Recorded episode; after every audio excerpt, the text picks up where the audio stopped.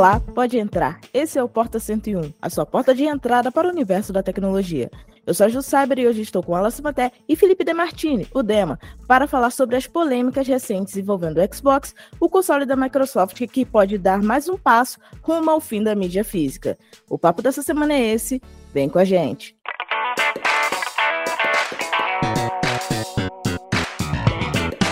Sejam bem-vindos ao Porta 101, nosso podcast semanal sobre um tema específico do universo da tecnologia. Toda segunda-feira tem episódio novo neste feed para você. Lembrando também que temos outro podcast neste feed, é o Teletransporta, um spin-off do Porta focado só em inovação. É isso, segue a gente no seu tocador preferido de podcast para você não perder nada. Ainda tem muita coisa legal em produção por aqui. Vem com a gente!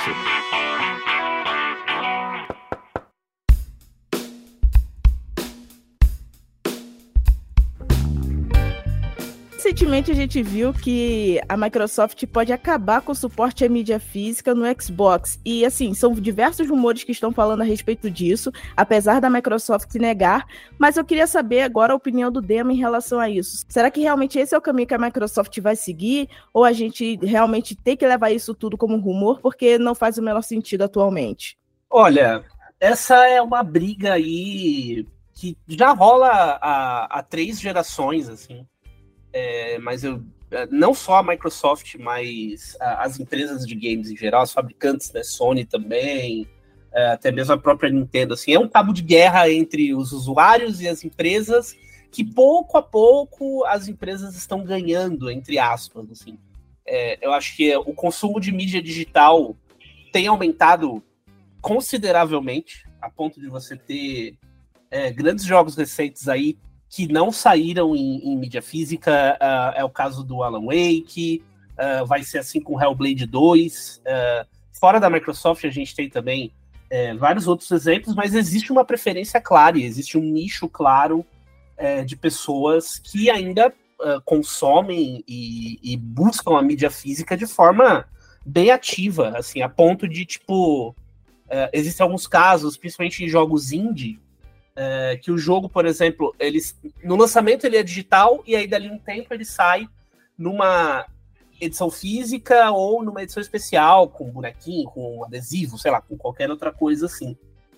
Um, e existem pessoas que efetivamente esperam, sabe? Por mais que elas queiram jogar o jogo, elas efetivamente esperam uh, que ele seja lançado numa mídia física para elas pegarem. Então, é, é, eu acho que assim, é um, é um movimento talvez até natural do mercado de games, que já acontece aí desde o PS3, Xbox 360, vem ganhando mais força pela comodidade, mas eu acho que uh, mais do que ninguém ter a coragem assim de fincar o pé, sabe, e falar, tipo, então, uh, a gente vai acabar com a mídia física, a partir de agora vai ser só mídia digital aos pouquinhos eles vão moldando o mercado para que o mercado se oriente é, para esse lado. E a gente tem os consoles digitais, esses lançamentos apenas digitais que eu já falei.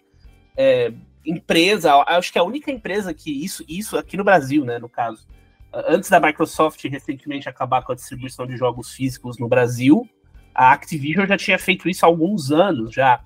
O, o, próprio Tony Hawk HD foi o primeiro jogo que muita gente queria em, em, em, disquinho por causa da nostalgia e tal, e não conseguiu pegar. Os Call of Duty mais recentes todos são todos somente digital, assim. Uh, novamente, o, o, motivo é econômico, mas existe sim um, um push das empresas para que gostaria muito de ver esse mercado encolhendo, encolhendo até acabar. É interessante, né? Porque se você para pensar, é, qual foi a última vez que você comprou uma mídia física para instalar um programa no seu computador? Eu acho que vai ter muita gente que está ouvindo é, esse podcast que nem sabe o que, que é instalar um, um programa com mídia física no computador. Então, eu acho que é muito geracional isso. A gente está caminhando, como o Neon falou, as empresas já tentam forçar os jogos em mídia, mídia digital já tem algum tempo, não, não é de agora que isso está começando. É, parar para pensar, quando começou a loja do Xbox vendendo jogos, a loja da Sony vendendo jogos, a loja da Nintendo vendendo jogos, é, isso tudo é coisa que já vem acontecendo há muito tempo. E a tendência é essa, porque mídia, mídia física tem seus pontos positivos. Você consegue revender seu jogo, você consegue emprestar para seu amigo. A mídia, mas em compensação também tem o lado negativo. A mídia dura menos, porque pode arranhar, pode, pode é, mofar, ficar guardada, pode acontecer um monte de coisa. Você pode perder ela, né?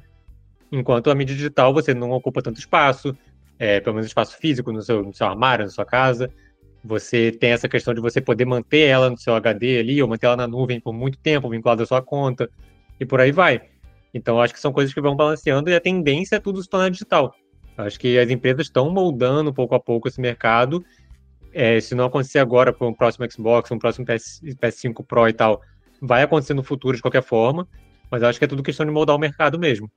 Não, e existe uma questão também relacionada à própria, à própria posse com relação ao jogo. Tanto, tanto o, o conceito de, de você ter um produto em mãos versus ele estar numa nuvem onde você só baixa e ele ser dados de um HD, é, mas também a questão de preservação mesmo, né? É um, um exemplo muito clássico, ok? Que a gente está falando de uma demo gratuita, mas um exemplo muito clássico é o PT lá, o, o teaser jogável do Silent Hills do Kojima, que o jogo nunca saiu, mas a demo foi lançada.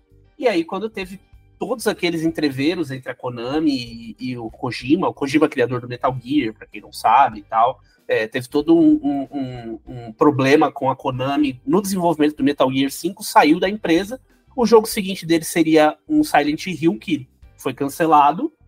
E quando isso aconteceu, a, Konami retirou o jogo do ar. Então, mesmo isso às vezes acontece, é, por exemplo, com acontece muito com a série Forza, acontece com Gran Turismo também. Esses jogos têm licenças dos carros. Então, quando a licença expira num jogo antigo, não vale a pena a empresa ficar renovando licenças caras para um jogo é, de 10 anos atrás, de cinco anos atrás. Vale mais a pena lançar até um novo do que relançar, do que ficar mantendo o jogo antigo uh, viável. Só que o que, que, acontece? Quando esses jogos saem do ar e eles não podem mais ser comprados porque ainda não tem, você que comprou na época que esse jogo estava no ar ainda consegue baixar. Não é o caso do PT. O PT, mesmo que você tenha baixado ele na época que ele esteja validado na sua conta, você não consegue mais fazer o download dele. Isso levou a um movimento interessante na época, assim, da galera vendendo PlayStation 4 com a demo instalada, caríssimo, assim, porque virou um, uma coisa rara. E quando você tem um jogo físico, isso não acontece. Só se o executivo da empresa entrar dentro da sua casa, for lá na sua estante, catar o disco e levar embora. Se o jogo for online, ele pode deixa de, não deixa de funcionar, é claro. Mas e, o jogo ainda tá lá, ele ainda é seu. Então, essa questão de preservação que as empresas, todas elas estão 100% nem aí, também é uma questão que eu acho que segura muito a mídia física e que fortalece muito o mercado ainda. É, isso de jogos antigos é interessante, né? Porque se você para pensar, tem muito jogo antigo que se a empresa resolve tirar do catálogo porque você falou, é, acabou a licença, aconteceu alguma coisa, a empresa tirou do catálogo. Você não tem mais acesso a esse jogo. Aí é, pode, eu já vi casos, é, isso não acontece, não, não aconteceu é, no mercado de jogos, acredito eu. Mas já aconteceu de da, da empresa ir lá e, e, tirar o jogo, tirar romper o acesso, igual aconteceu aí com o Silent Hill. Você não consegue sair pronto. Uh, você está com ele no seu computador, está instalado, mas você tenta abrir e ele não vai. Porque a empresa rodou um patch em segundo plano ali que travou o jogo e acabou. E você perde acesso a ele. Então, você ter essa mídia física ali, você tem a garantia de que esse jogo está ali com você e você vai poder jogar ele quando você quiser mesmo se der uma louca na empresa resolver tirar do catálogo, né? Em games eu nunca ouvi falar de nenhum caso desse tipo, de rolar um patch que impedisse a pessoa de abrir o jogo. É, normalmente o que acontece é, por exemplo, nos jogos online, é, o suporte acabar. É, então você tem, sei lá, eu não estou conseguindo pensar num exemplo agora que não seja o Meg, que é do PlayStation 3, é super antigo, mas é, é um, é um exemplo super emblemático é, porque foi um dos primeiros jogos a ter uma grande quantidade de jogadores no multiplayer, ao estilo do que a gente tem no Fortnite hoje, COD e tudo mais. É, e ele é 100% online, como é um Fortnite, como é o Warzone, Free Fire e tal. E um belo dia não valia mais a pena manter o suporte. Ele não tem componente single player, né, para você jogar sozinho.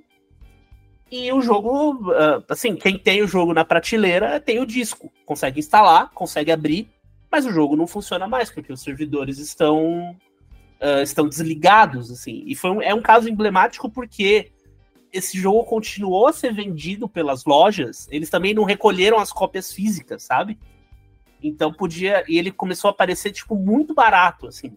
Então também poderia acontecer uma situação de uma pessoa que não conhece, que não sabe. Eu sempre cito o exemplo do pai comprando um joguinho pro filho, sabe?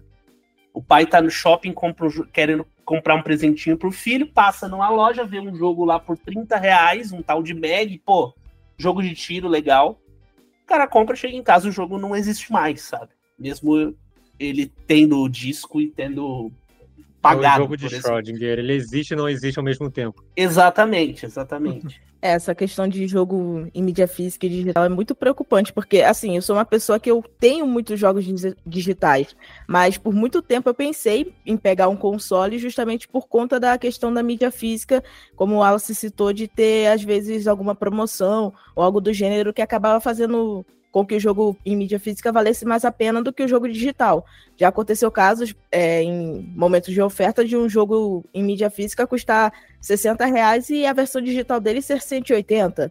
Então, essa questão também das empresas conseguirem é, administrar melhor a, o preço dos, dos games também em mídia digital, talvez seja algo que no futuro até impulsione a realmente zerar o uso de mídia física. Só que por enquanto ainda é uma questão de custo-benefício para algumas pessoas ter o jogo ali no CDzinho para poder utilizar no videogame.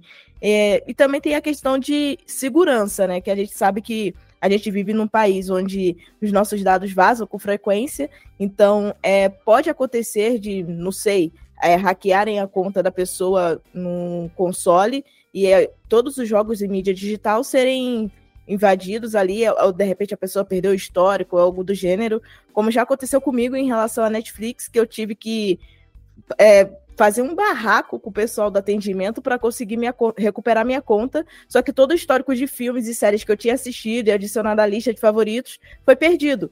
Então, é, eu tenho essa preocupação em relação a isso também com os meus jogos. Se invadirem minha conta da Steam ou da Epic Games, que tem 200 jogos que eu pego gratuitamente, eu vou perder bastante coisa. E isso não aconteceria se fosse mídia física. Então tem esse, esse contraponto também nessa questão de zerar ou não, distinguir ou não a mídia física dos games, né? Não, e esses. esses eu, tive, eu tive dois casos, tive contato com dois casos recentes aí disso.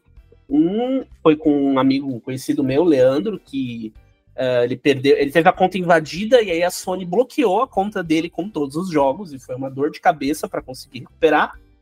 E uma, uma game house que eu acompanho no TikTok. É, o cara tem um projeto lá de aquele esquema antigo de locadora de você pagar um real a hora. E também aconteceu a mesma coisa. Ele teve a conta banida porque uma das crianças xingou alguém pelo microfone, sei lá. E ele perdeu todos os jogos, perdeu Plus, ele falando assim, de coisa de dois mil reais em jogo e assinatura que ele perdeu nessa brincadeira. Tudo digital, né? Então também é, é isso é uma questão bem importante é, com relação a que eu falei da posse, né? O seu jogo tá, tá lá no servidor, lá de alguém, a sua licença tá lá com, com a Sony, tá lá com a Microsoft, tá lá com a Nintendo, tá lá com a Steam. Então qualquer problema que aconteça na sua conta, as suas licenças vão, vão embora, sabe? É, imagina, tá cheio de jogo platinado lá, cheio de, de troféu, cheio de coisa, um monte de, de item exclusivo que você conseguiu.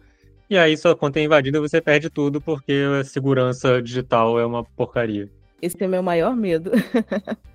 E é interessante também que, além da Microsoft, a gente viu que a Sony acabou lançando agora o PlayStation 5 Slim, que tem a opção de ter o leitor de disco removível e pode acontecer do PlayStation 5 Pro também vir sem o leitor de discos. Será que essa estratégia da Sony é utilizar essa questão de focar mais no digital pode fazer com que a Microsoft mude de ideia em relação aos jogos de mídia física, já que eles estão negando que vão acabar com a mídia física, ou eles vão manter isso como um diferencial em relação ao concorrente? Olha, Eu costumo dizer que, com relação à empresa de jogo, eh, tudo é muito transitório, sabe?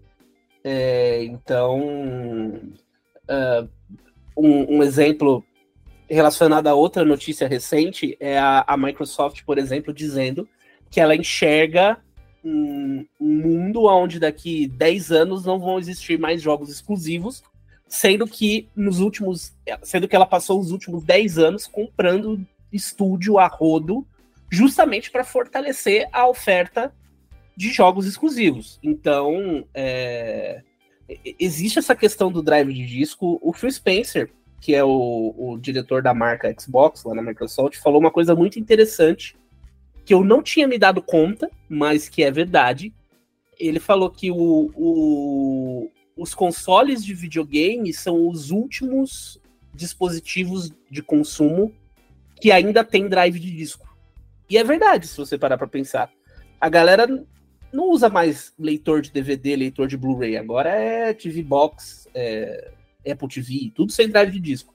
Os notebooks não tem drive de disco. Os PCs gamers não tem mais é, drive de disco.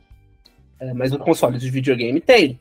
A Microsoft tem uma, uma, uma tradição de anos já, desde a geração passada. Já tinha é, é, é de, de, tentar falar é, contra o, o, o, drive de disco, e o Phil Spencer falou, na medida que você tem menos menos empresas comprando drives de disco dos fornecedores, a tendência é que os drives de disco se tornem mais caros.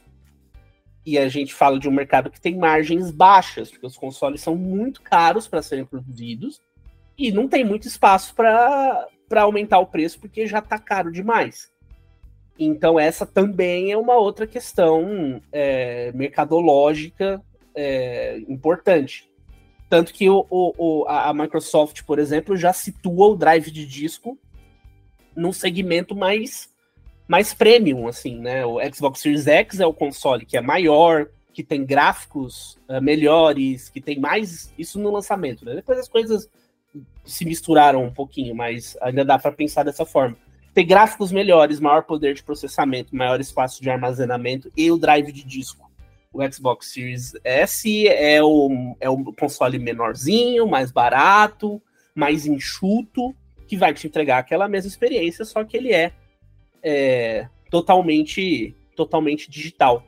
Eu acho que vai por aí. Eu acho que o drive de disco ainda é um diferencial, sim, né? Vamos ver até.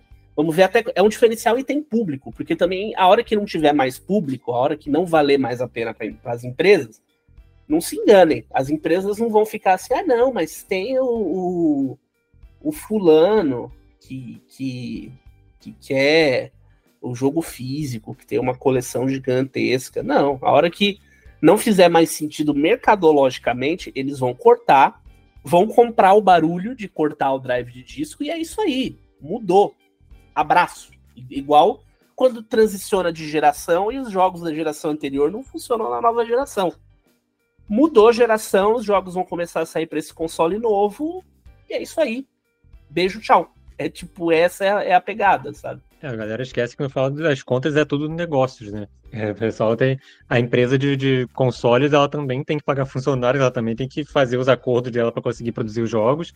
Então, onde ela puder cortar a margem para poder aumentar o lucro dela, ela vai fazer isso. Então, é como você falou, quando essa demanda for diminuindo, os drivers começarem a ficar caros demais para o que tem de demanda no mercado. Eles vão cortar e acabou, eles não vão ficar pensando nisso. Tanto que, é o que você falou, a Microsoft ela já posiciona o, o driver num console um pouco mais caro, um pouco não, bem mais caro, na verdade. É, e, e, e, eu acho que vai ficar assim, vai ficar uma empurrando para outra para ver, ó, eu tô, tô botando meu drive de disco mais caro aqui, o que você vai fazer? Aí a Sony, não, agora o meu, o meu driver agora é removível. Aí vai no próximo passo. E assim vai cada uma vai empurrando o outro um pouquinho para ver até quem vai conseguir dar esse, esse, ultimato de não, agora acabou e pronto, e vocês, se quiserem, vocês compram digital.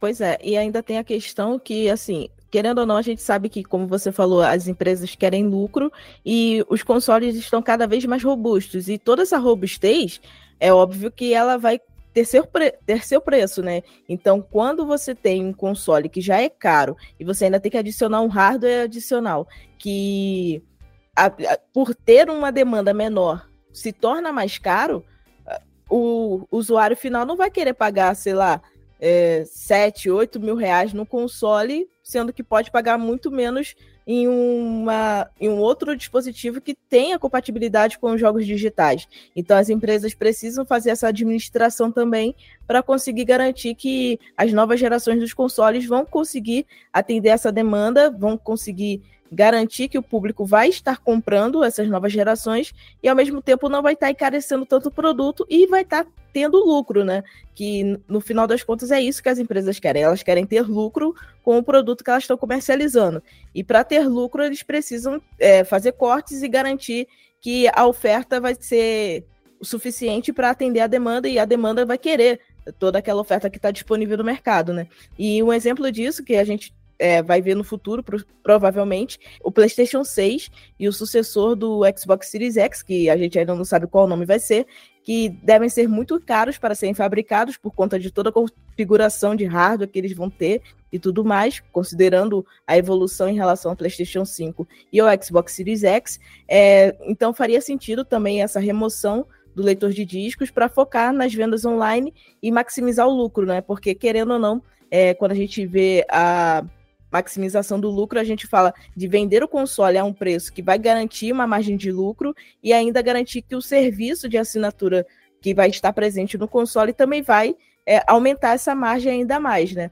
E eu queria saber do Dema como que você vê essa questão do futuro é, dos consoles em relação a só terem mídia digital e como que as empresas podem tentar balancear isso para garantir o custo-benefício também para o público geral. Eu acho que talvez um, um, um bom caminho seja é, o que a Sony fez é, com o PS5 Slim. Assim. Eu gosto, eu gosto tanto do caminho da, da Microsoft, que eu falei, né? Com o, o drive de disco tá em uma versão específica do console, que é um pouco mais cara. Eu acho que isso cobre um pouco a questão do custo mas eu acho que eu gosto mais da ideia da Sony de você ter uma coisa é, removível. Me lembra até os anos 90, quando você tinha aqueles, aqueles cartuchos de expansão, memory cards e aquela, aquela coisa bizarra do Mega Drive que você enfiava o Sega CD em cima e ele virava um prédio de três andares, assim.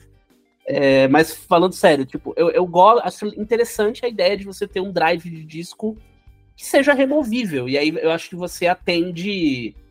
Claro, a gente precisaria entrar na, na conta matemática aqui para ver se isso realmente faria sentido uh, financeiramente. Mas você, você não você não abandona a galera que quer a mídia física, ao mesmo tempo que você não embute o preço, se ele for mais alto mesmo, dos drives de disco, num console que é mais abrangente para todo o público, porque é, da mesma forma que tem gente que só compra jogo em mídia física, tem gente que só quer jogar, seja mídia física, seja digital, e tem gente que não se importa nem um pouco com o jogo com o jogo em disco e prefere comprar o joguinho na promoção, ou, joga, ou só joga Game Pass, sabe? Tem, tem, tem muita gente que que tem o Xbox e joga o Game Pass e paga 50 reais por mês. E é isso, sabe? A pessoa às vezes nem tem grana e nem tem interesse em comprar um jogo fora do Game Pass. Você vê a comemoração quando, quando uh, algum jogo importante, recentemente Resident Evil, uh, os exclusivos da Microsoft, quando eles chegam ao Game Pass, é sempre um, um momento importante, assim. Então eu, eu, gosto dessa ideia de, ah, você quer? Então ele vai ser um, ele vai ser um, um, um, um, adicional premium, igual é um controle Elite, igual é, é, o DualSense Edge, que é um controle mais robusto, igual é um expansor de memória que tem no Xbox, ou você comprar um, um SSD para o PlayStation 5. Eu acho interessante. Agora, eu, eu acho que a gente está num momento que é muito difuso, sabe? Tem muita gente falando muita coisa e tem muitas ideias sendo jogadas no vento, e eu acho que a, as, as fabricantes também aprenderam que jogar ideias no vento e, e, ver o que volta é uma coisa que funciona muito bem.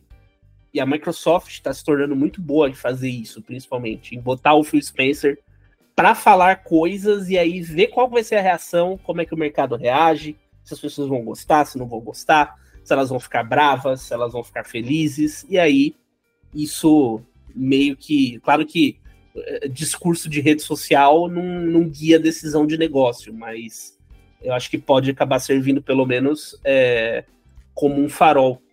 Eu, assim, eu acho que a única coisa que dá para a gente cravar sobre uma própria, sobre uma próxima é, geração de consoles é que muito provavelmente vamos ter coisas no estilo do Switch, uh, no estilo dos portáteis aí, do Steam Deck, do ROG, coisas assim que eu acho que foi uma ideia que colou legal e as empresas gostaram e o público gostou. E eu acho que mais gente vai olhar para isso com carinho. Assim. E aí entra, claro, né? Ah, consoles desse tipo não tem drive de disco, né? Eles, o disco é maior que o aparelho, então não tem como. É, no máximo vai ter um cartuchinho igual a Nintendo faz, né? É, mas, mas isso é caro. Isso é muito caro. é, então, pois é. O cartucho já é mais caro ainda do que o CD para produzir. É, Exatamente, então, é mais completamente inviável. Ainda. Exatamente. E é o que você falou, né? Eles ficam jogando as ideias no ar aí, colocam o executivo para falar, da entrevista e tal, para ver a aceitação e ver o que a internet faz. Se, a internet não tivesse poder de mudar nada, a gente, a gente tava com o visual feio do Sonic até hoje nos filmes, né? É, de certa forma a gente acaba impactando positivamente também naquilo que a gente vai consumir, né? Porque as empresas precisam também ouvir quem vai consumir os produtos e os serviços deles. E eu acho que é interessante também essa questão de não sei se extinguir, mas reduzir o uso de mídia física nos consoles, porque acaba reforçando um ponto que a Microsoft já vem pontuando há bastante tempo, que é em relação à popularização do Game Pass, que é uma das maiores ambições da empresa atualmente, nos últimos cinco, sete anos, desde que o serviço foi anunciado, justamente para garantir que o público vai que vários públicos terão acesso a esses games e vão querer assinar também ao serviço quando estiver disponível nessas outras plataformas. E assim, o Game Pass, na minha opinião, foi um dos maiores acertos da Microsoft até hoje. Eu sei que o Phil Spencer, se eu não me engano, no final de 2022, falou que uh, o Game Pass só começou a dar lucro para a Microsoft é, cinco anos após o lançamento, mas de certa, de certa forma foi uma maneira do público também começar a se interessar mais pelo console e também pelos games da Microsoft, sejam os exclusivos ou não, porque quando a gente assina o Game Pass, quando é a versão que você consegue ter acesso aos jogos também no console e no PC, você tem é, ali uma gama, uma biblioteca vasto que você não vai conseguir zerar é, em um ano, em seis meses. Então, você tem acesso a jogos mais antigos, a jogos mais recentes, a AAAs, que são os jogos mais ambicionados por quem é fanático por gráficos e também por jogabilidade e por aproveitar as novidades. Então, é bem interessante a gente ver esse caminho que o Xbox, que o Xbox Game Pass conseguiu percorrer ao longo desses anos e como que a Microsoft, na sua opinião, Dema, é, vai conseguir fazer com que o Game Pass se popularize, por exemplo, para quem tem PlayStation 5, para quem tem Nintendo Switch, como que você acha que eles vão conseguir fazer com que esse público que gosta dos exclusivos e por isso tem esses consoles também consumam o serviço do Xbox em conjunto com os serviços que já estão disponíveis nesses consoles, que também não são dos mais baratos? Achei interessante todo, toda a discussão é, recente em relação à questão da perda dos exclusivos e tal é, que é um, uma foi um grande apocalipse. As pessoas chegaram a falar que o Xbox ia acabar, que sabe foi foi foi meio meio surreal assim. É, a Microsoft se aproveitou muito desse desse desse clamor para ficar na mídia por dias, né? E eu acho que isso inclusive trouxe muita atenção e muito foco para jogos é, super antigos, que foram os que perderam a, a, a exclusividade, né? Você tem ali é, quatro jogos, é, dois bem antigos, inclusive o Grounded, eu estava até, até brincando com o pessoal esses dias, falando que agora o, os, os torcedores mais fanáticos do Xbox estão fingindo que se importam com Grounded porque quando o jogo saiu, ninguém deu a mínima para ele, né? Mas agora que perdeu a exclusividade, aí, nossa, que absurdo, Grounded vai sair pro PlayStation 5. Mas eu, é, eu gosto, eu acho que, eu acho que a, resposta para sua pergunta tá aí. É, você ter essa coisa de. Que é uma coisa que já rola, por exemplo, muitas vezes com, com jogos da Sony, o Final Fantasy VII Remake, foi assim. Você tem uma exclusividade que é temporária. Então, é, por exemplo, isso não, não só não está confirmado, como o Phil Spencer disse com todas as letras, que o Indiana Jones será um jogo exclusivo e vai sair no Game Pass no dia 1 e vai ser só para Xbox e para PC. Mas vamos supor que a estratégia maior da Microsoft seja manter essas exclusividades por um ano ou por dois anos. E aí você lança o Indiana Jones depois de um ano e meio, depois de um ano, depois de um período de tempo, pro PlayStation 5. E aí fala assim: então, tá vendo esse jogo que você tá jogando só agora? Você podia ter jogado ele um ano atrás, se você assinasse o Game Pass, e ele custa só 50 reais. Então, bora.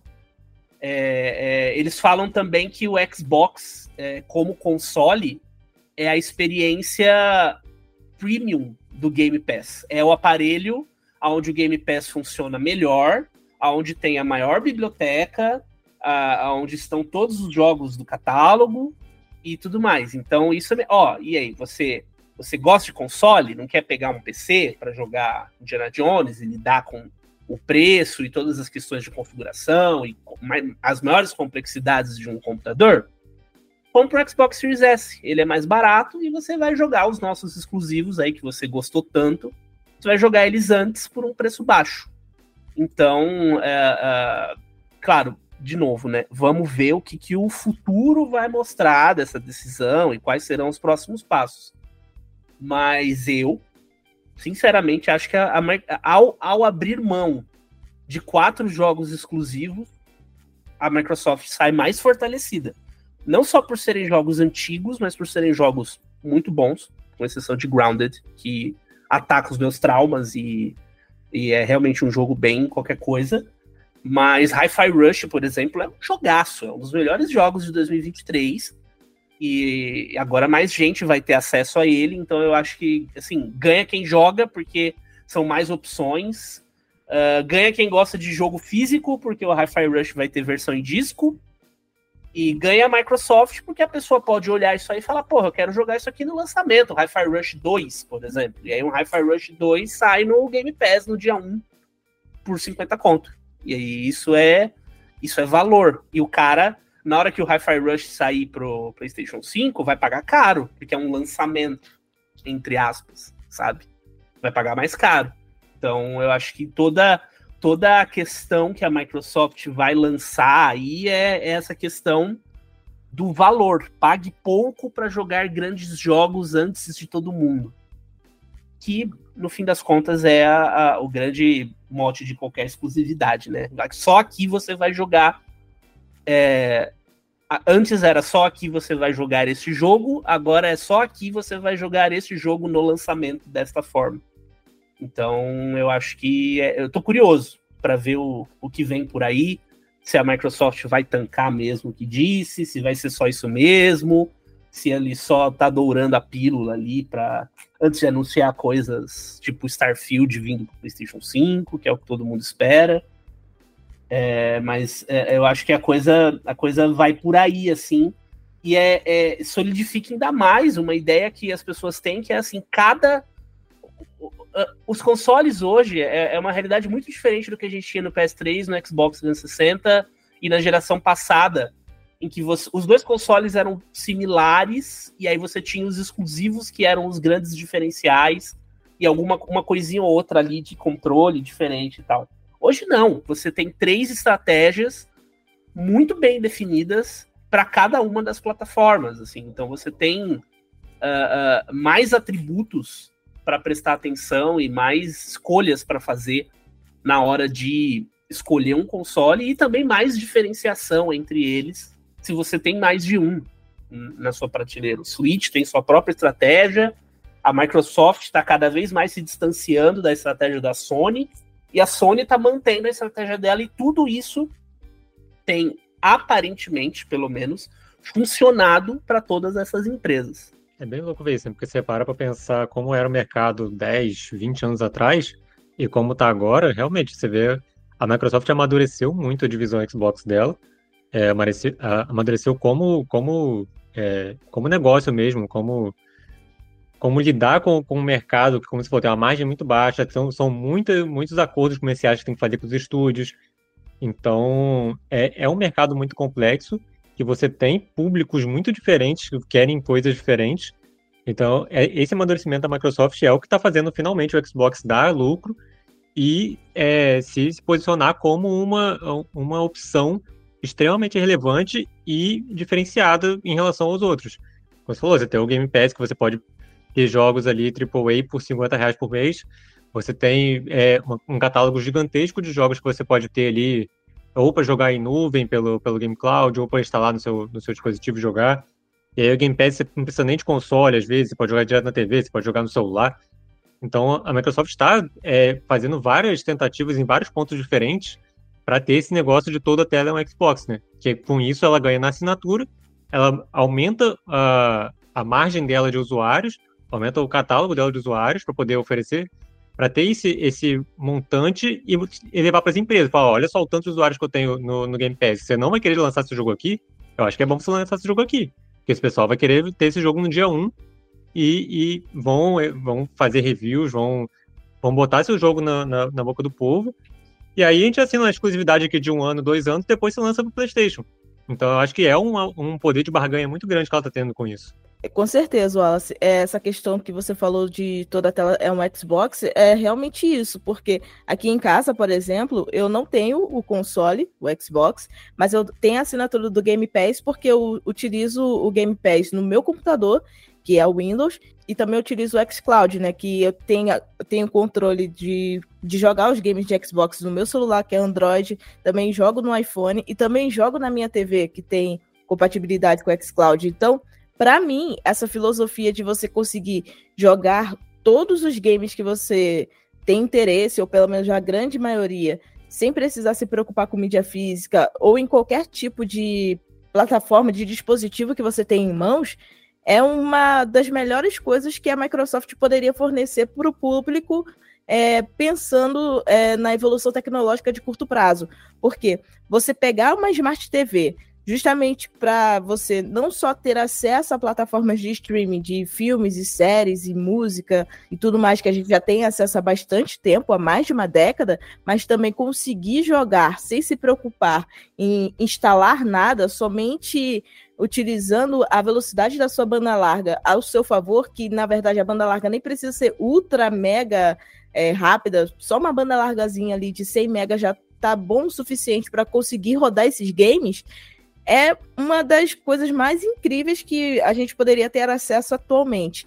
E se a, as empresas que têm é, a possibilidade de fazerem negociações com a Microsoft começarem a enxergar o Game Pass e o xCloud como uma alternativa para implementarem também nas, nos seus consoles, por exemplo, se a Sony quiser colocar o xCloud ou a, ou a Nintendo quiser colocar também, é, vai ser algo que vai favorecer muito a indústria. É claro que vai gerar muito dinheiro para a Microsoft, mas também vai gerar muito público para esses consoles que muitas vezes são abandonados, entre aspas, por conta desse serviço que tem aí em multitelas, né? Então, acaba sendo também bem interessante de a gente ver isso na prática. E eu queria também saber a opinião do Demo em relação a essa questão de streaming de jogos. Você consome com maior frequência essa parte de streaming ou você ainda é mais da mídia física ou de repente da mídia digital instalada? Não, eu, eu acabo consumindo pouco uh, o streaming porque eu tenho um Xbox aqui em casa. Então, uh, eu acho que existem uma, uma série de, de questões aí com relação ao streaming é, que, que é, é, maravilhoso, eu concordo com você, mas é, em momentos de grande de grandes lançamentos ou num estilo de jogo que eu gosto bastante, por exemplo, que são os jogos de corrida, eu acho que ele ainda deixa a desejar pelo lag, o servidor, é, para um público que quer gráficos maravilhosos, tem aquela compressão da transmissão do vídeo, então é, eu acho que tem algumas, algumas arestas aí que ainda precisam precisam ser polidas. É, eu não uso tanto, mais por comodidade mesmo, eu prefiro baixar o, o jogo no meu console e, e, e, jogar ele, assim. Eu não sou também um, um, grande um grande maluco por mídia física, não. Eu, eu compro o jogo onde ele tá mais barato, basicamente. E se é um grande lançamento que eu quero muito jogar, eu pego a mídia física que eu compro, baixo na hora é, e já jogo. Eu acho que nesse momento o cloud ele tem um, um, um grande poder aí de popularizar é, os jogos. E eu falo, por exemplo, de uma experiência que, que eu já vi acontecendo. É, o, o Airbnb, por exemplo, citar é, que ele que ele tem videogame no, no apartamento, sendo que na verdade não é um videogame, é uma TV com Game Pass, sabe? Então você traz ali o, o, um, um, toda uma gama de pessoas que às vezes nem se importariam com console, mas de repente podem jogar um, um jogo da Microsoft em qualquer navegador, em qualquer PC, e, enfim. É, tenho amigos que são pró streaming a ponto de falar: eu nunca mais vou comprar um console na vida, vou jogar só no streaming daqui em diante. É, mas eu acho que, como, como tudo que foi super disruptivo em console e videogame em geral, uh, voltando àquilo que eu falei lá no começo, a não ser que alguma empresa efetivamente compre o barulho de pegar e falar assim: então, nós somos é... agora é só streaming. Acabou download, acabou console. Você vai comprar aqui um aparelhinho minúsculo, conectar o seu controle pelo Bluetooth, vai jogar streaming e é essa a nossa proposta. Que eu duvido muito que aconteça em qualquer uma das grandes aí. A gente vai ter o que é o melhor cenário, na minha opinião, que é mais uma opção. Eu acho que o, o, o por mais que uh, o mercado e o dinheiro e as cifras não gostem muito disso, o, a melhor o melhor caminho sempre é ter mais opções para o consumidor. A pessoa quer jogar no console mais robusto do mundo, baixar o jogo ou comprar um disquinho, ela pode. Quer jogar no streaming? Joga no streaming. Quer baixar o jogo digital? Quer um console mais barato? Quer pagar menos? Quer assinar o Game Pass? Tudo isso está disponível eu acho que isso é, é o melhor dos mundos. Assim. É, isso é interessante até para você ver o, o boom que foi do, dos donglezinhos de, de, de, jogos retrô, né, que teve durante a pandemia. Eu tenho um aqui em casa até que você pega, conecta na academia e pronto, você tem os joguinhos de, de, Mega Drive, de, tudo aí para você jogar no, na sua jogos muito antigos para você jogar na sua TV. É um tipo de jogo que eles poderiam fazer, tipo, um, só um donglezinho, tem, ter um Game Pass ali da vida é, rodando, ele conecta no Wi-Fi, conecta no Bluetooth e acabou. Você tem tudo ali. Para se você tiver uma TV antiga que não tem suporte a essas coisas, você já tem um aparelhinho ali que possa fazer isso. E acaba sendo um, um produto minúsculo que vai dar uma vida nova a TVs antigas e permitir que você jogue seus jogos é, AAA, super recentes, nessas TVs, sem precisar comprar um console ou um computador. Então, é, é o que você falou, é, são opções, né? O, o que importa, o, o melhor para o público é sempre a concorrência. A concorrência gera excelência. Então, quanto mais opções para o público, quanto mais opções para ele poder decidir o que, que ele quer, onde ele quer gastar o dinheiro dele, melhor para ele poder sempre fazer isso da melhor forma possível, porque dinheiro é muito caro. Do nada o Wallace mandou aí um Xbox, é... Xbox, Xbox Cloud. Mandei, X... mandei uma, uma X... opção, uma, uma, uma, dica de, de produto para a Microsoft. Me paguem os royalties, Exato. por favor. O Xbox Cloud Dangle, né? Ah, ia ser interessante a gente ver isso no mercado, porque realmente é uma. O Chromecast da Microsoft.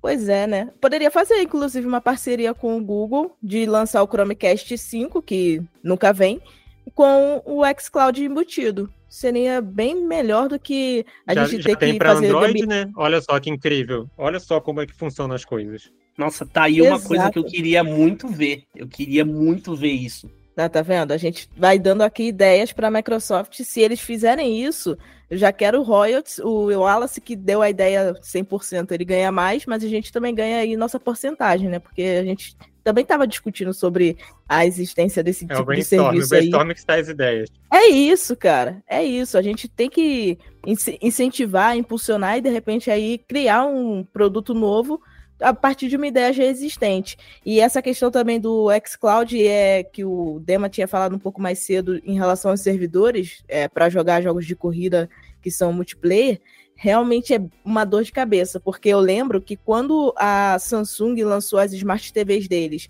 com a compatibilidade com o xCloud, foi um boom de vendas. Só que, o, falando na linguagem popular, a Microsoft não tancou a quantidade de gente que estava comprando as TVs da Samsung. Por quê? Quando a gente ia entrar no servidor do xCloud antes da popularização, era ali coisa de 10, 20 segundos. Quando começou a jogar esse serviço também nas Smart TVs, esse tempo aumentou para 20 minutos, 30 minutos. Isso quando não dava erro no final desses 30 minutos, porque já aconteceu algumas, muitas vezes comigo. Então, é, demorou um tempo para a Microsoft conseguir melhorar essa questão da conexão do servidor. Reduziu o tempo, mas ainda não voltou ao padrão que era antes, de até dois minutos para entrar no jogo. Então, realmente é preocupante a gente ver essa, esse crescimento do streaming, sendo que os servidores ainda não estão conseguindo lidar com o público que está chegando, né? Porque é tão barato você ter o xCloud que acaba fazendo que, com que muita gente que às vezes ia comprar o console e assinar o serviço ali do PlayStation, que custa entre 200 e 500 reais por ano, acaba preferindo pegar o xCloud mesmo, que o Game Pass, que é ali mais barato por mês, né? Entre aspas, mas no anual acaba ficando mais caro. Mas em compensação tem mais acesso a jogos, tem mais opções. Aí às vezes chega algum game que não estava esperando, tipo na época que é, disponibilizaram GTA V. Então acaba sendo bem interessante a gente ver essa questão, mas que a Microsoft realmente precisa aprimorar mais os servidores para conseguir garantir que o público vai ter aquela experiência tão fluida quanto é nas mídias digitais ou até mesmo na mídia física, né? É, e existe uma, uma coisa que, para gente que acompanha a tecnologia, que entende como as coisas funcionam, é, é muito óbvia e muito clara.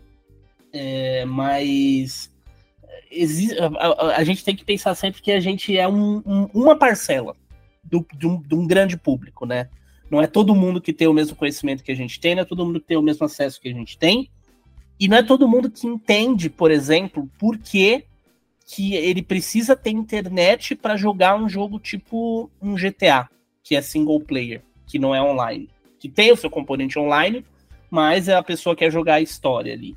É, isso aconteceu, por exemplo, com o Starfield. O Starfield foi um grande lançamento recente da Microsoft, que o xCloud não tancou, as pessoas, uh, uh, longas filas para conseguir entrar para jogar, filas digitais, né, para você conseguir entrar para jogar. Então, é, é por isso que eu, que eu sempre, sempre pondero isso, assim, você ter opções para todos os públicos é o que é primordial, assim, porque nem, nem tudo funciona tão bem quanto o marketing gosta de falar, sabe?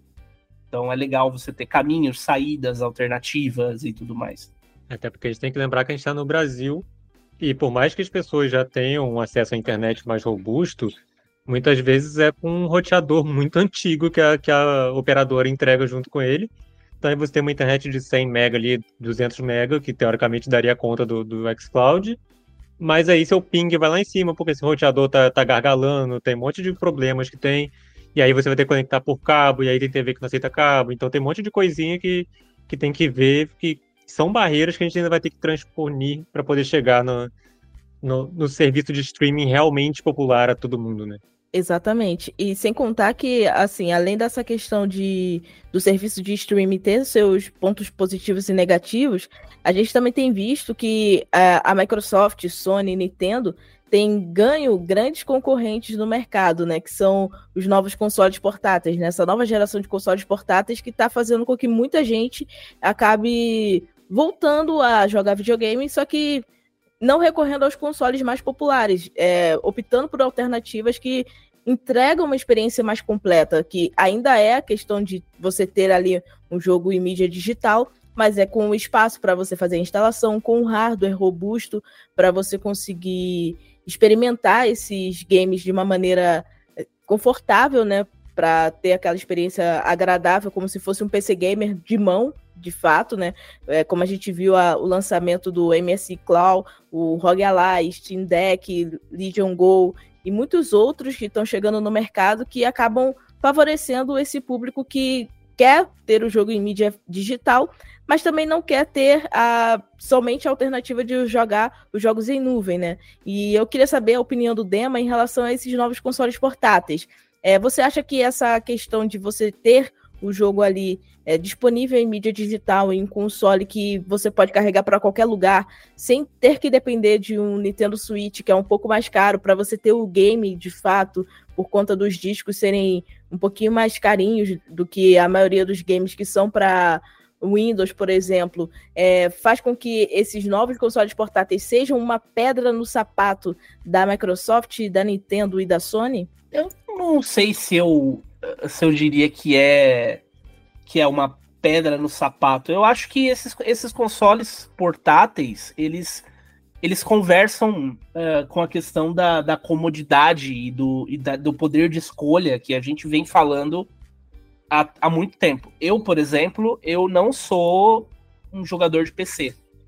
Eu, eu tem, tem uma coisa que, que me dá me dá um, um ódio profundo é quando eu preciso jogar um jogo no PC e aí eu tenho que mexer em, em arquivos e dados e alterar e baixar e configurar e mexer. Não, porque não sei o que, isso tá causando um problema de som no primeiro boss. Isso aconteceu recentemente com, com um jogo comigo, assim. É, e, e, considerando isso, esses consoles, como o ROG, como o Steam Deck, são mais, eh, são mais próximos dos, do PlayStation e do Xbox do que de um PC, no sentido de você ter ali tudo que você precisa, ele está configurado numa interface focada em jogos e otimizado para isso. Então, eu, eu acho que isso, pensando nisso, isso atrai todo um público que, por exemplo, hum, jamais se interessaria em montar um PC gamer junto com uma loja, ou enfim, são, são dispositivos sempre muito grandes, são notebooks sempre muito pesados, e essa, esses consoles é, resolveram um pouco é, dessa questão, em troca, claro, de muito dinheiro adicional. É, eu, eu, e assim, o sucesso dessas plataformas com certeza chamou a atenção é, da Sony e da Microsoft.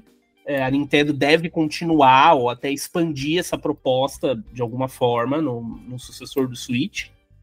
A Sony já veio aí, né, com o PlayStation Portal, que é basicamente uma tela grudada num controle Parece um, um, um negócio do. Um, uma arma do Dead Island. Assim. O Dead Island é um jogo que você faz junções, então você cria um taco de choque com arame farpado. Então o, a, a, a, PlayStation pegou uma tela, col, cortou o controle no meio e soldou nas laterais da tela, e isso é o PlayStation Portal, sabe? É, é, é bem Dead Space também, né? É um engenheiro é... fazendo armas com, com peças aleatórias. Exatamente, exatamente. E a, a, Microsoft com certeza tá olhando e falando assim, pô, isso é interessante. Ao mesmo tempo, ela já tem o pezinho ali também nesses consoles que são PCs portáteis. E as pessoas também estão olhando isso e falando assim, pô, eu tô jogando aqui o meu, o meu Starfield e eu posso chegar em casa jogar o Starfield na minha TV de 60 polegadas no meu Xbox Series X, com o melhor gráfico que o console consegue entregar. Aí eu vou dormir, acordo, vou pro trabalho, pego uma hora de ônibus, vou jogando Starfield no meu celular com o xCloud, e no meu intervalo do trabalho eu tiro o meu, sei lá, o meu ROG Ally do, da mochila e jogo no ROG Ally lá na, na no, no, dentro do escritório onde é seguro e eu não vou ser assaltado, sabe? Então, é, é, eu acho que existe, existe um mundo mágico aí também de você ter acesso às coisas em qualquer lugar, a qualquer momento, em formatos diferentes, né? Porque o Switch ainda é o Switch, você cata ele e leva. Agora, você poder jogar o jogo num console doméstico na, no seu hack, depois catar, levar para o celular e depois continuar a experiência numa outra plataforma e depois voltar para onde tudo começou, isso é bem interessante e, fa e, facilita facilita muito, acho que a vida e, o, e principalmente o consumo de, de jogos, que no final das contas é o, é o que todo mundo tá, tá buscando. É, e no, no caso do ROG Ally, de outros consoles desses, eles, como eles têm o Windows, né? Ele tem acesso a tudo que o Windows tem. Então ele é literalmente um computador de mão ali que você vai poder botar Steam, botar o seu Game Cloud, botar qualquer coisa. O GeForce Now, você tem uma plataforma é, teoricamente infinita de jogos para você poder jogar ali na sua mão. E muitos deles ainda permitem você conectar com um dockzinho e botar na TV. Eu já, na, na Computex lá no passado, eu vi o ROG Ally conectado na dock, no monitor 4K gigante, com o controle do Xbox conectado nele e pronto, ele virou um, um Nintendo Switch, só que com, com jogos de Xbox. Então, tem todo um, um, ecossistema que você pode fazer em volta disso, que vai só dar mais margem para os jogos cada vez mais digitais, e aí permite que as pessoas joguem em qualquer lugar, a qualquer momento. Ainda mais que você pega os, alguns modelos ali, é, você tem o da, da Razer lá que tem 5G, quando o 5G estiver super desenvolvido, você poder jogar com 5G, você precisa nem de uma rede Wi-Fi. É, então, você expande muito mais esse, o, o público gamer para poder usar esses jogos em qualquer lugar, jogos AAA de máxima qualidade, né? Exatamente. Isso sem contar que acaba. A, a, a, gente sabe que hoje em dia esse tipo de console portátil ainda é meio caro, né, de se ter.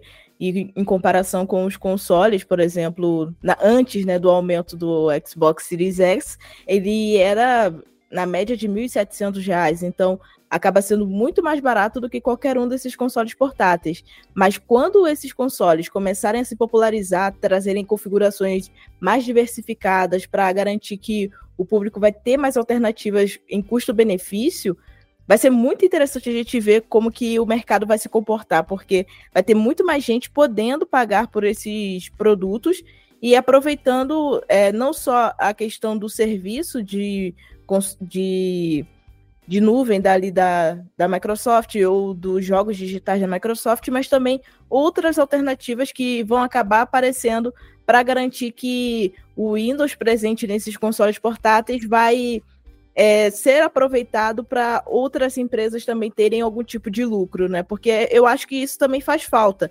A Sony talvez investir em um serviço que seja voltado para quem é PC gamer, a Nintendo também fazer esse investimento. É, eu acho que para o mercado se popularizar ainda mais, as empresas que são concorrentes da Microsoft precisam pensar um pouco igual a ela. Eu sei que para a Microsoft é mais fácil porque ela é dona do Windows, mas se as outras empresas quiserem ter uma entrada também no Windows, elas vão conseguir se elas quiserem, né? Então, eu queria saber, é, antes de encerrar o podcast, a opinião do Dema em relação a isso. É, você acha que no futuro próximo a gente pode, de repente, ver é, a Sony e a Nintendo é, disponibilizando algum tipo de serviço, focando também em consoles portáteis que são concorrentes, entre aspas, ou realmente vai ser algo que a Microsoft vai continuar nadando abraçada porque ela é dona do Windows, então ela se aproveita muito disso? É, eu acho que a, a empresa que tem mais poder de barganha para fazer qualquer coisa desse tipo é,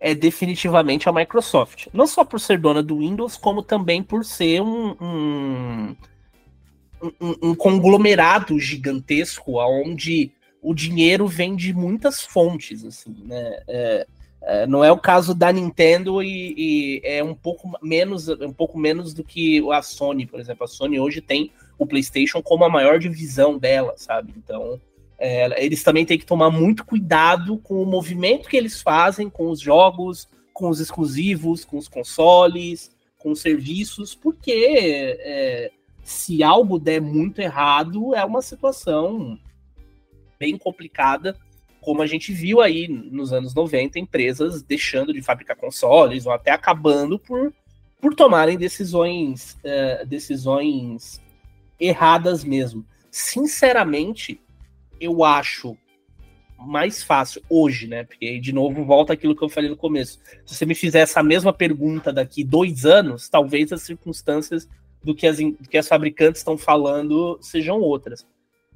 Eu acho que hoje é, é muito mais fácil para a Microsoft colocar o Game Pass no Switch e no PlayStation do que os jogos exclusivos, sei lá, do que a gente vê um Mario no Xbox, ou um The Last of Us, ou um Kratos lá, o God of War, no Xbox, sabe? Porque é, é, essa questão do diferencial ainda é uma, uma, uma coisa muito fechada para ele, sabe? Não, os nossos exclusivos, o Switch é o único lugar onde você vai jogar o Zelda. Uh, The Last of Us é uma grande franquia e é PlayStation. Se eles pudessem tatuar o logo de PlayStation na, na testa do Pedro Pascal para ele aparecer na série com o logo do console ali, eles fariam, sabe? E o, o diferencial da, da Microsoft, ela vem ventilando que é justamente o contrário. O diferencial da Microsoft é justamente a versatilidade. É, agora, será que faz sentido também para no momento em que a Microsoft fala que o Xbox é a melhor experiência para você ter acesso ao Game Pass, será que faz sentido ela pegar e falar, ah, então a gente vai, só que a gente também vai pegar e vai lançar pro PlayStation 5 ou pro Switch, que foi uma coisa que se falou muito na época aí do, do processo da Activision e tal, ela fazendo parcerias com a Nintendo e tudo mais. Então a gente a gente volta volta que meio que para estaca zero ali, né, dos exclusivos, na verdade. Você tem o Xbox, ele é muito mais versátil, mas ainda assim ele é exclusivo a algumas plataformas, não apenas a uma. Mas, uh, de novo, tudo muda muito. Assim, as discussões de um ano atrás não eram as mesmas discussões de hoje. É, já muito se falou, por exemplo, que o Xbox Game Pass era um serviço insustentável, porque não tem como. Os jogos estão ficando cada vez mais caros e as pessoas estão pagando 50 reais para jogar todos os grandes jogos. Então isso não faz o menor sentido, isso aí vai ter vida curta. E acho que tá aí, né? Mais forte do que nunca. Então vamos ver o que vem por aí. Fazer previsões em games é muito difícil e, e é, os analistas aí, os insiders que ficam mandando uns takes de vez em quando de previsões, é complicado. Eu, eu não consigo imaginar, assim, como é que a gente vai estar, tá, por exemplo, daqui dois anos. Como é que vai ser a próxima geração? Eu não faço ideia. Eu acho que isso é raro, na verdade. A gente não estava acostumado com isso, né? A gente normalmente via os movimentos acontecendo. E agora parece que a coisa tá para todos os lados. Assim. É meio é meio surreal. É, eu concordo com o Demo. Eu acho que realmente é muito mais plausível você imaginar a Microsoft levando o Game Pass para outras plataformas do que o contrário, porque é, a, o, o, Game Pass é a galinha dos ovos de ouro do Xbox. É o que mantém o Xbox, é o que. É o, a grande bandeira do Xbox é o Game Pass de você poder jogar em qualquer lugar, você ter um multiplataforma, você ter acesso a, a, ao catálogo de jogos do Xbox em qualquer lugar. Então, é, o, o mais plausível é ela fazer parcerias para levar esse Game Pass a mais lugares do que o contrário. E eu acho que um desses lugares vai ser justamente a questão do, dos consoles portáteis, que estão expandindo muito. Esse ano deve ter mais opções ainda, agora com a chegada do, do, do Snapdragon X Elite da Qualcomm, de, das plataformas novas da Intel da AMD, que estão muito melhores. Então acho que a gente vai ter mais opções de consoles portáteis, é, ou PCs portáteis, como você quiser chamar, para poder levar esse Game Pass a um público muito maior do que e do que o contrário do, da Sony, da Nintendo levarem coisas para dentro do Xbox, que eu acho muito difícil de acontecer. Porque, como o Dema falou, elas se mantêm com exclusivos há muito tempo, já teve 300 milhões de discussões sobre isso. Mas o que mantém a Nintendo é Pokémon, é Mario, é Zelda. O que mantém a Sony é God of War, é o The Last of Us. São esse tipo de coisas que são os chamarizes para você comprar o console delas. Sem isso, vai ficar complicado para elas. Com certeza. E pensando também na questão de é, não só dos jogos exclusivos, mas também da, da própria questão dos jogos em mídia digital, é, para as empresas é muito mais conveniente né, manter os jogos em mídia digital que é, passam por menos oscilações do mercado do que as questões dos jogos em mídia física, por conta de que cada varejista pode colocar sua precificação, é, claro que mantendo ali uma margem de lucro. Então, é, a gente sabe que pensando no quanto de consoles, e sejam os portáteis ou sejam os das empresas em si, é, garantem ali que vão ter aos usuários os jogos em mídia física, é, os jogos em mídia digital. E também em nuvem, é, faz com que os jogos em mídia física fiquem realmente em segundo plano, mas não quer dizer que eles vão ser extintos, pelo menos pensando é, na questão de médio prazo por conta dessa visibilidade de público em geral, que ainda tem um mercado grande para ser explorado, mas que depende muito de como vai ser é, o futuro né, da, dos dispositivos que vão ser concorrentes desses videogames. A gente sabe que, querendo ou não, a gente vai ver ainda, é, pelo menos a Microsoft e a Sony, investindo em alguns jogos em mídia física para garantir que vão ter ali é, o atendimento real de diversos públicos diferentes que são consumidores desses videogames. E a gente só resta esperar para ver como que vai ser a nova geração, se realmente vai manter essa mídia física ou vai é, extinguir de vez isso, isso, e a gente só vai ter acesso aos digitais e aos jogos em nuvem. Mas eu espero de verdade que eles mantenham a mídia física, porque além de ser o item que é um diferencial, também é algo que é muito querido por quem é colecionador, né? Que são os entusiastas que acabam consumindo mais do que os jogadores mais recentes, que não se importam tanto com essa tangibilidade dos games, né? E bom, esse foi nosso Porta Cintura dessa semana. Obrigado aos ouvintes pela companhia e ao Wallace Dema pela participação. Mais uma vez, lembro a vocês que nós começamos o assunto por aqui, mas é legal quando vocês trazem mais pontos de vista para a gente levar ao nosso próximo episódio. Então mande seu comentário para podcast.canaltech.com.br e converse com a gente. Lembrando que esse programa é feito por uma equipe super dedicada. Quem produz e roteiriza é o Wallace Maté, a edição é de Samuel Oliveira e a apresentação é minha, Ju Cyber. A trilha sonora é uma produção de Guilherme Zomer e as capas são artes lindas feitas por Rafael Damini. Um abraço e até segunda-feira que vem. Tchau, tchau.